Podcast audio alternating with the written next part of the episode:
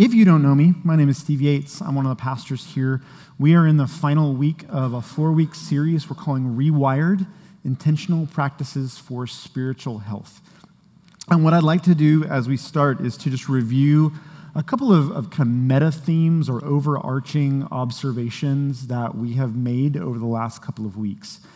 The first one is the one you're probably most familiar with. I've said it every single week in the exact same way everything is spiritual. And all this means is that we do not have compartmentalized lives.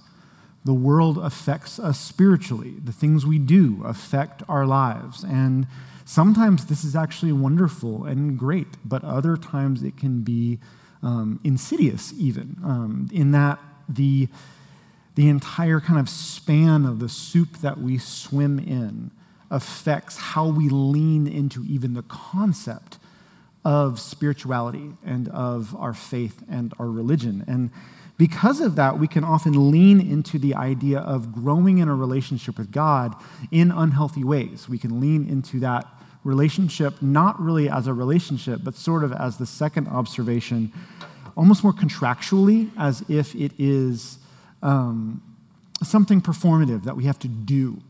If, if I can do enough for God to get Him to notice me, then he will return that work, that labor, with good things, with his presence, with his blessing, with whatever. And uh, that is not at all what we see in Scripture.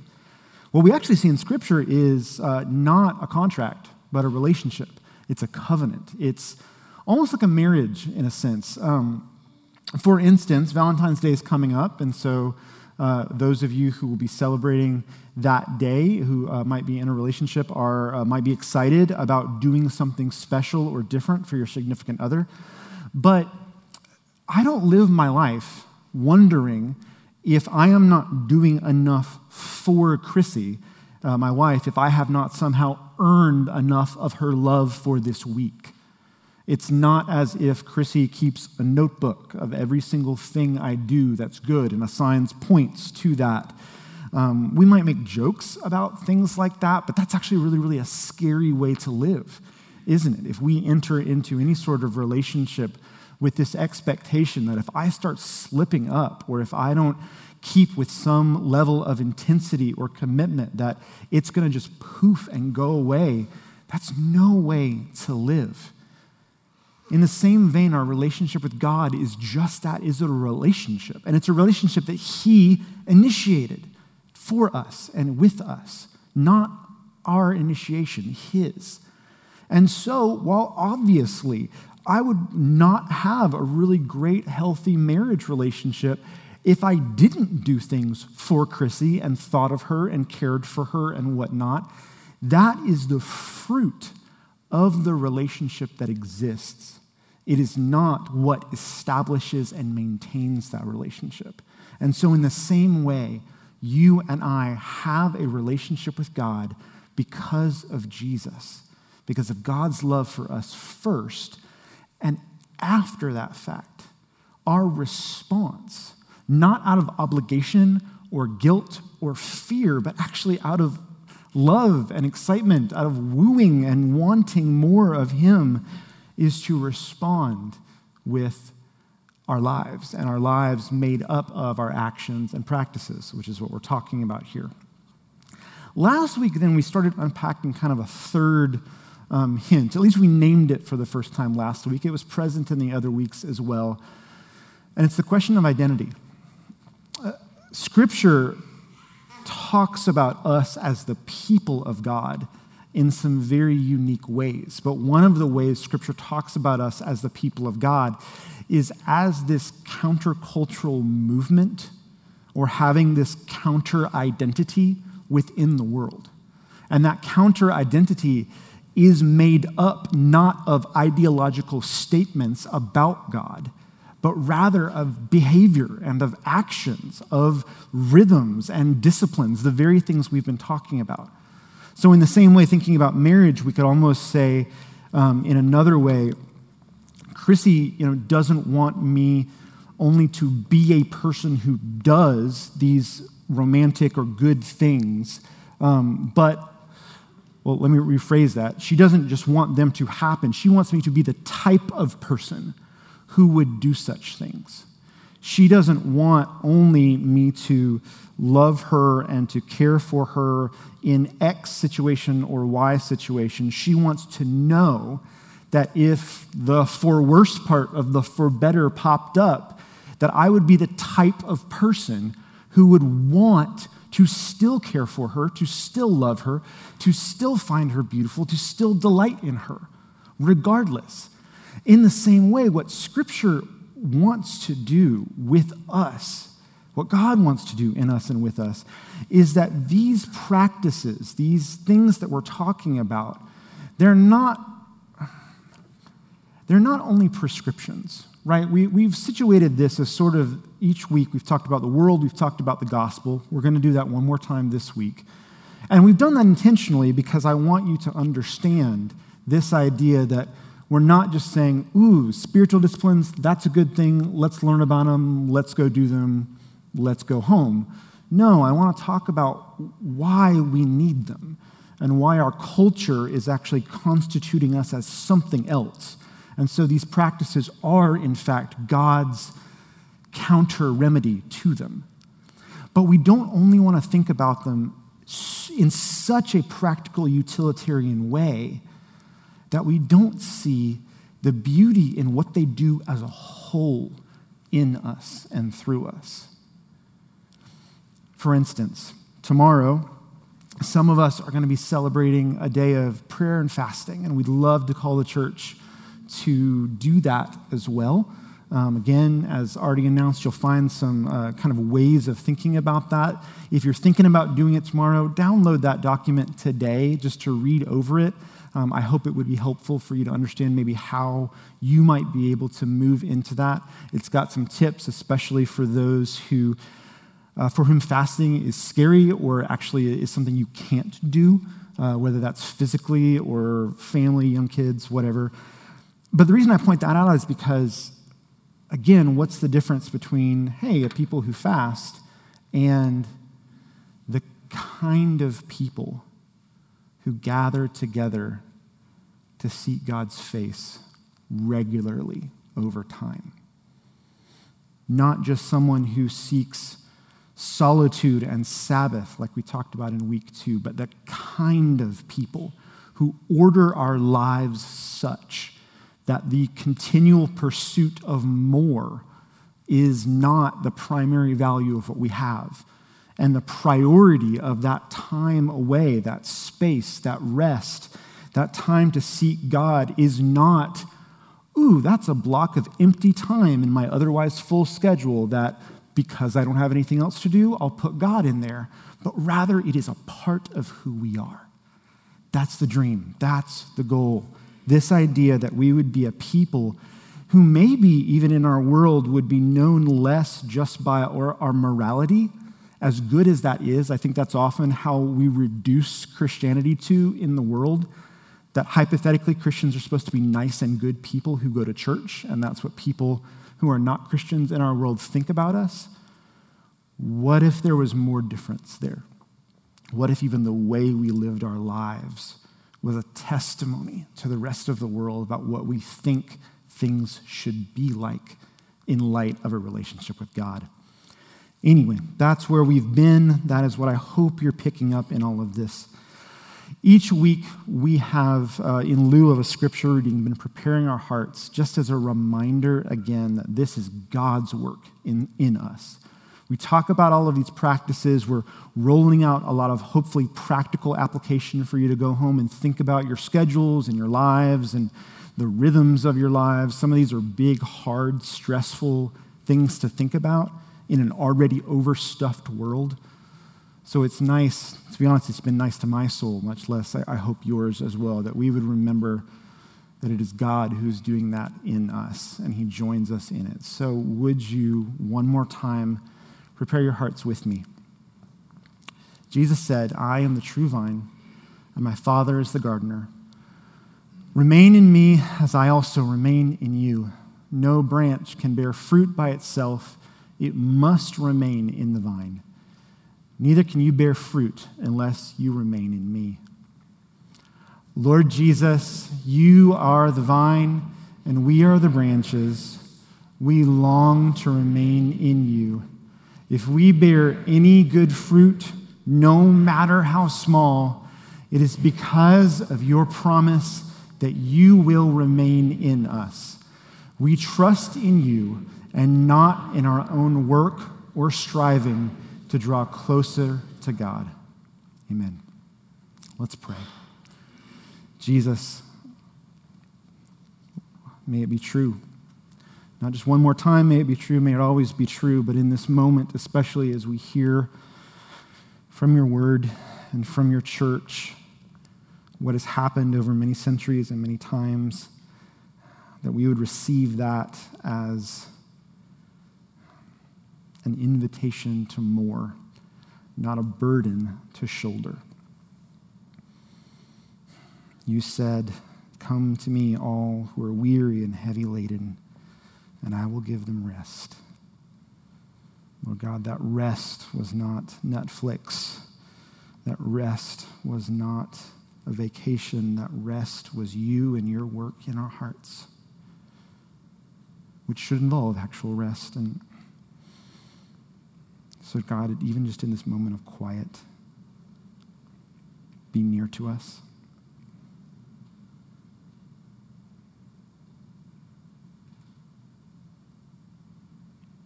Amen. All right, so again, before we talk about world and gospel, I want to keep going with this theme of where we've been. We started uh, week two with a list of a couple of different of these intentional practices.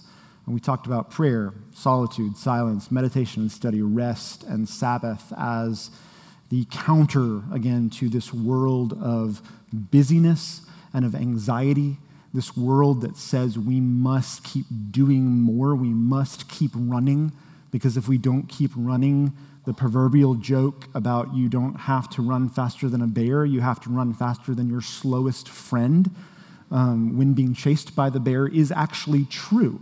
And as much as we don't like that joke, that's actually how we often live. And so we talked about how our culture pushes us in that direction, and Jesus offers another way.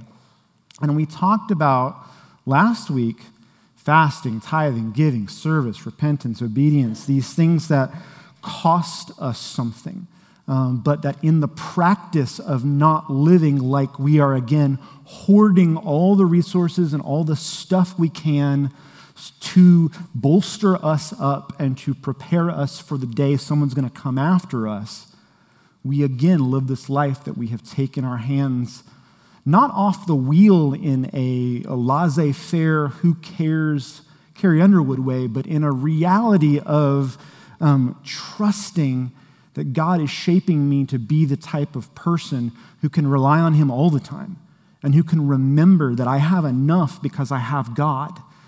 I have enough in my job, in my work, in my family, in whatever.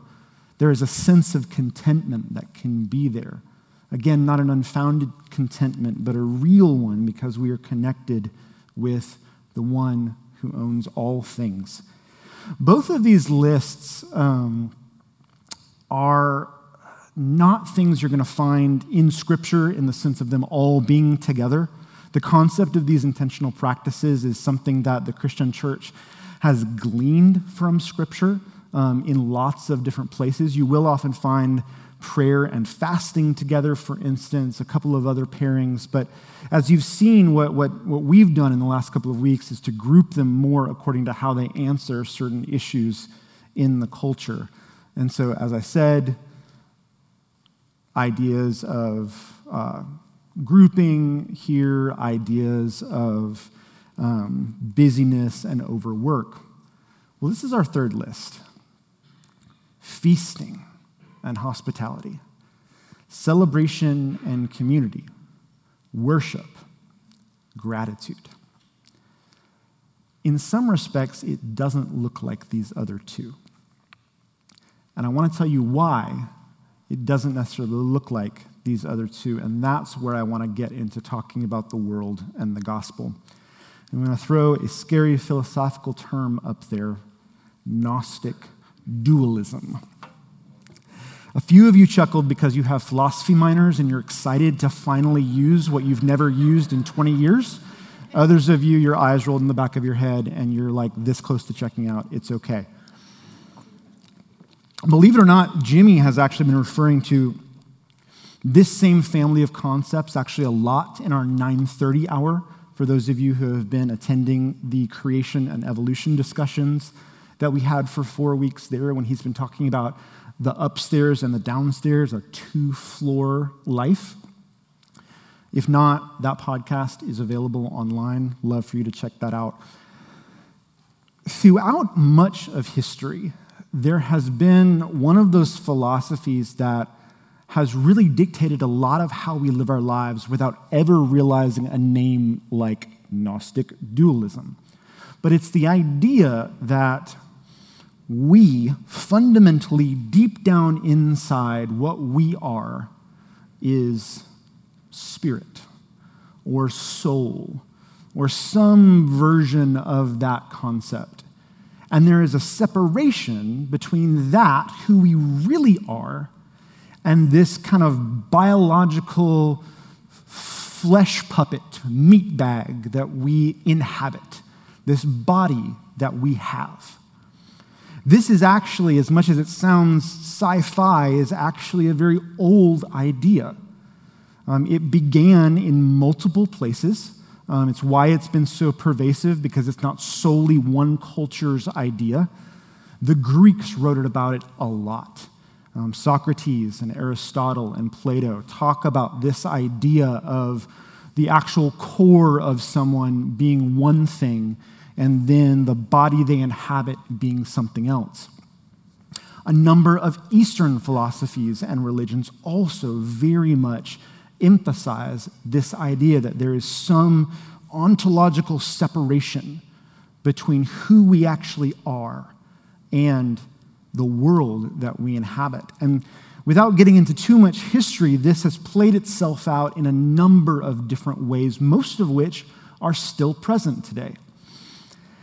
On an Eastern side of things, um, it often plays itself out in very Buddhist understandings of life.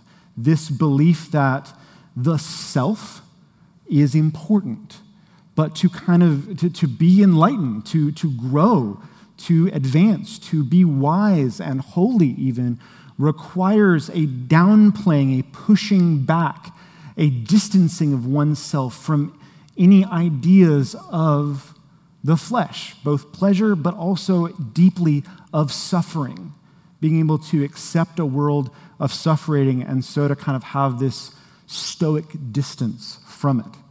And I'll use that word stoic, again, Greek.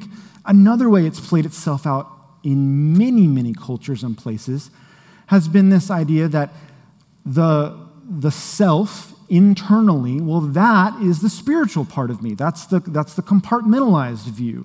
And so, if that's the spiritual part of me that God or the gods care about, I can do whatever I want with the flesh bag that I'm in. And so, there were a number of movements back in Greece that have brought themselves all the way up to today that engage the idea that I can be a spiritual person, but also live physically however I want. Why? Because that is apart. This is exactly, by the way, how we engage sexuality many times today in our culture is this belief that I am one thing, but then also that what I do is simply a bunch of impulses and chemicals and things that I'm biologically attuned to do. It also, and unfortunately, this is a conversation for another day, but I think it's actually worth saying here is perhaps one of the biggest complicating factors in our discussions about um, same sex attraction and homosexuality and the transgender movement as well, is this struggle between who am I? Are these two sides one thing or are they two things? We don't know how to deal with this. This even gets very much so. I'm sorry, I have a very sore throat today, into um, questions of science that we are very much dealing with today. AI. How much does one have to think to be before they are considered human or at least alive. Again, you'd say that would be a science fiction movie, except that billions upon billions are being spent today. In fact, I ran across an amazing, mind blowing um, concept just the other day. There's a new AI uh, software out right now that helps to um, using artificial intelligence to write essays and, and different things like that an entire third of a California um, engineering school that I will not name, um, an entire third of their class was found to have used artificial intelligence to write their final exam essays this past um, semester. And the teachers came this close to not catching it at all because it was not just one to the other. This idea of what actually constitutes life and meaning, especially in a digital and scientific world, is a big deal. How does any of that play itself out into spiritual disciplines and intentional practices? Here's what I think it is we are a people who, when you look back on the history of Christianity, when you look back on the history of spirituality as a whole, we are actually, whether we like it or not, very tempted, consciously and unconsciously, to fall into this dualist perspective. I think for most of us, we don't do it for like hedonistic reasons or AI reasons. I think most of us fall into it just from the daily grind of something that happens on Sunday versus something that happens throughout the rest of the week. We live very compartmentalized lives, uh, compartmentalized lives anyway in much of the rest of our life. But look at these practices prayer, solitude, silence, meditation, Sabbath, fasting, service, repentance, obedience. I think it's very possible if I only had two weeks and showed you two lists and not the third one today, I think it's very possible that we could leave this place and lean into the idea of intentional practices specifically from a dualistic place. It could be totally possible to leave and go, all the practices I need to do, all the things I need to lean into, happens somewhere in this heart soul thing prayer, fasting, denying myself, repentance, obedience. Here's the thing Scripture actually completely refutes this. It's actually one of the things that is dealt with most in the New Testament, because in the New Testament we do see what is effectively a train wreck of Greek ideals and Hebrew ideals, the Hebrews were actually a very non compartmentalized, holistic people.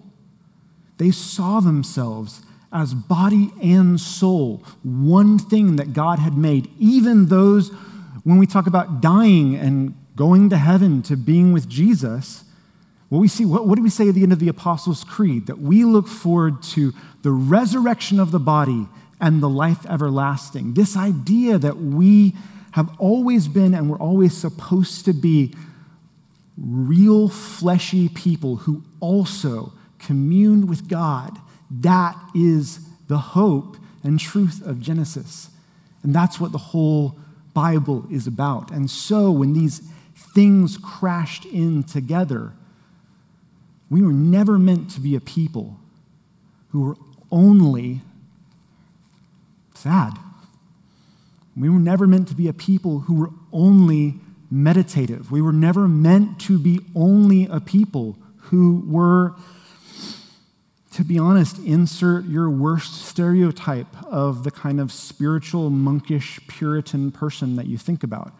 And I even am sad about that because realistically, in the grand scheme of Christian history, the monastic movements we have actually were some of the most beautiful artistic things we have. There are Puritan poets that would blow your socks off with how beautiful and soaring their hymns were about God's world and also about just regular physical things like life and food. What I'm saying is this if we have a fully orbed theology, if we want to move into where God wants to constitute us as a people, we will not only be a people who are doing what can easily be compartmentalized as spiritual things, we will be a people who feast. We will be a people who celebrate, who have community, who worship together, who have a life spent of gratitude. And this is all over the Bible. I could take you to so many places. One of the reasons it's so hard to decide is because the ancient Israelites, besides the Sabbath, had 22 days specified for feasting. When you add in prep time and travel time and all the other things, this means Israel literally spent almost a third of their lives in holiday mode. Some of you were like, yeah. Now, now, I mean, some of that is funny, right? But again, let's apply this world gospel thing to it. Now, I'm not saying that we need to spend you know, a third of our lives in joint in town called feasting, although that would be fun. But I am saying, like, what did it take from them to live lives like that? How much more productive could Israel have been? Have you ever wondered why Israel stays so small? I mean, they literally have the God of the universe fighting their battles for them.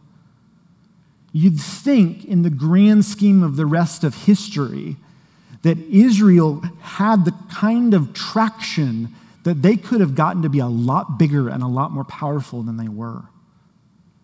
Why?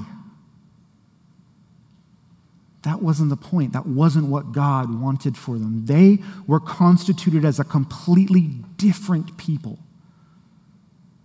Why was this feasting so important? Obviously, we could unpack any one of the seven feasts, or we could look at you know, the, the various things that happen in Sabbath. But this is Dr. Christine Pohl writing in her book, Living into Community. In Scripture, remembering falsely or forgetting entirely is often associated with an absence of gratitude. One of the saddest judgments passed on people in Scripture is that they didn't remember God's steadfast love. I don't think we're going to find feasting on most lists of spiritual disciplines that we would come up with. But I think, based on the testimony of Scripture, that celebration, feasting, public expressions of gratitude that are not fake and artificial. This isn't Hallmark Valentine's Day. This is actual, real community happening together, reflecting on God's goodness and love in the people He has made this has to be a marker of who we are. I mean, I believe this is actually why, just as much, you know, Jesus is actually criticized by the Pharisees in the New Testament for um, being a drunkard and a partier, specifically because of all the parties he went to usually we twist that or interpret it to mean, oh, he loved spending time with non Christians, he loved spending time with uh, you know, the, the hurting and, and went to where the people were. That is all completely true. But I also think Jesus just loved to laugh and to celebrate real life, to be able to celebrate what God was actually doing in the world and with people. And those things were right and good to celebrate. I have a friend who uh, made a comment once that really stuck with me for some reason. He and his wife always keep a bottle of champagne in their refrigerator. Always. They actually don't drink a lot, but, but he said they always do because they never know when they're going to receive good news. They never know when they're going to receive good news, especially if a friend comes over and delivers that news per, you know, in, in person. They said they want to be the kind of people for whom being able to celebrate and be thankful, to name it and remember it and praise God for it, is who they are. They don't want to hear good news and say, oh, that's great, let's plan a party later when it feels a little artificial and when people can't actually make it because we're all overstressed anyway. No, this idea of being able to thank God for what is good has to be a practice that we feel and live in. Now, a lot of people might say, oh, this is just the same as the people who are saying, oh, just have a gratitude journal, be thankful. It's a good idea, right? And there are lots of non Christians who have similar principles. But I think the, very, the, the big difference for us is, is what, who are we being thankful to? Are we just kind of reminding ourselves of good vibes? Are we feeling better about life? I think that is what people criticize Christians for, for feeling like we, we're just kind of lost in the clouds and we have our fingers in our ears. We don't see how bad the world is. And so we get together every Sunday and we do a little happy, clappy, happy, happy because Jesus came into my heart type deal. But instead, being able to have a direction for that thanks, being able to point to why we can live, even in a world of suffering, a life of goodness, a life of good enoughness, where even when the things are broken in our world, that we seek God and remembering who He is. This is all over Scripture. And I do want to emphasize one other thing as well, and that's the idea that I've put community, hospitality, worship in there. Worship, one, because our worship, even, even our worship that is lament, is a God direction. Even in lament, we are thanking God for hearing us. Even in our anger, sometimes with Him and for Him and to Him, we are saying, You are there and you are listening. And so, uh, we feel this. But we also do it together. Another author I love, um, and if there is one book on this whole subject that I would want all of you to read, Tish Harrison Warren wrote a book called Litur- Liturgy of the Ordinary Sacred Practices in Everyday Life. She says this Christian friendships are call and response friendships. We tell each other over and over, back and forth, the truth of who we are and who God is. On dinners and on walks, dropping off soup when someone is sick, and in prayer over the phone, we speak the good news to each other, and we become good news to every other. There is a sense in which, as we, as the people of God, are a people who are thankful, who are celebrative of what God has and will do. And as this is a public thing, not a showy thing, not something that is disingenuous, but is a real practice of who we are. We are preaching the gospel to one another. Church is not only is, is, is not a slog, it is not a burden. It becomes a family reunion getting together with other people, using words like living life together. Doesn't become, oh, I'm part of this small group. Can I make small group this week? I confess to my small group almost every week. I tell Chrissy about a couple hours before small group that um, I really don't want to go tonight. I'm tired. No offense, guys. Um, I'm just tired. It's hard getting together with people. We don't live lives that are built around being able to do this. I mean, think about it, all right? You, I don't know about you, but this is generationally, this, this, is, this is coming up more and more and more. Some of you, this isn't true of, but by the time I was 30, I had lived in 11 different places. The concept of friends for me moved every couple of years it's hard for me to look back and say, Where am I from? I joked with Pat Freeman the other day. Have I been here long enough to call myself an Atlantan yet? Like, like what, is, what does that look like? Our whole culture is based around the fact that you can work wherever and do whatever. And if you actually want to advance in your career, you got to bounce around a lot. Now I realize those are complicated conversations that take a lot more nuance than being able to talk in front of you here. But I believe that as we are a people who value one another and our histories, who value what God has done, I mean, I've never experienced this, but I love sitting around with some of our elders who can sit here and go, yeah, in town used to be like that, and now it's like this. Or, I remember when that happened, or I changed that person's diapers, or, or, or whatever. There's a real history of what God does in a place like this that I will never know if I am a member of a new church every two years because something changes. There are things that happen in someone's life because long Christian friendships are formed and tested and then brought again to the forefront. We don't think about these things as disciplines, but they are. Every week we've ended with a prayer. I put this scripture up taste and see that the Lord is good, but I'd actually like to draw your attention back as we move to the table to the scripture I placed in our bulletin. In Jeremiah 31, the Israelites have seemingly nothing to be thankful for. They have been in exile some of them very recently still at this point. The exile is likely only a year or two old.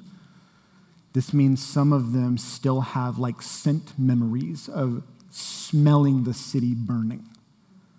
Okay, this isn't some esoteric exile idea, this is real. And on one hand, fake prophets of God have come and said lies that, oh, yeah, we're going to get back and God's going to beat the bad guys and it's going to be awesome. And then Jeremiah has come, stepped in, and said, no, we're going to be like this for a long time. Most of you will not survive to see good again. But then he gives them a vision of what will be. Hear the word of the Lord, O nations, and declare it in the coastlands far away. He who scattered Israel will gather him and will keep him as a shepherd keeps his flock. For the Lord has ransomed Jacob and has redeemed him from hands too strong for him. They shall come and sing aloud on the heights of Zion, and they shall be radiant over the goodness of the Lord, over the grain, the wine, the oil, over the young of the flock and the herd. Their life shall be like a watered garden, and they shall languish no more. Then shall the young women rejoice in the dance. The young men and the old shall be merry. I will turn their mourning into joy. I will comfort them, and I will give them gladness for sorrow.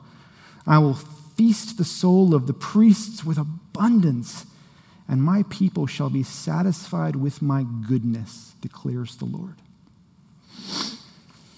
Every time you meet together in Christian fellowship with one another, you can name what is good about what God is doing, even as you cry out in, in tears about what is bad. Every time you can bless food, not as a perfunctory blessing without the G before, uh, before a meal, but you actually recognize that Lots of people don't have this, and God's provided it for you, and you get to wake up the next morning and get it again. We are prefiguring, we are living out an echo, a foretaste, a prologue of what will one day be. The countercultural thing we have to show this world is that God is at work in his people. Not in a culture war, not in buildings made by human hands, and not ultimately even in programs or the things that we're really, really excited about, but in the lives of everyday people who are remembering that the Lord is good, who are sharing that together, who are repenting together and moving forward together, and who together are an echo ahead of time for what God will one day do when He makes all things new. That is the vision God has for your life and for mine. Your life has great meaning. It has meaning in your work, it has meaning in your relationships, but it has meaning because you are a thunderclap that reverberates throughout time for the faithfulness of the Lord.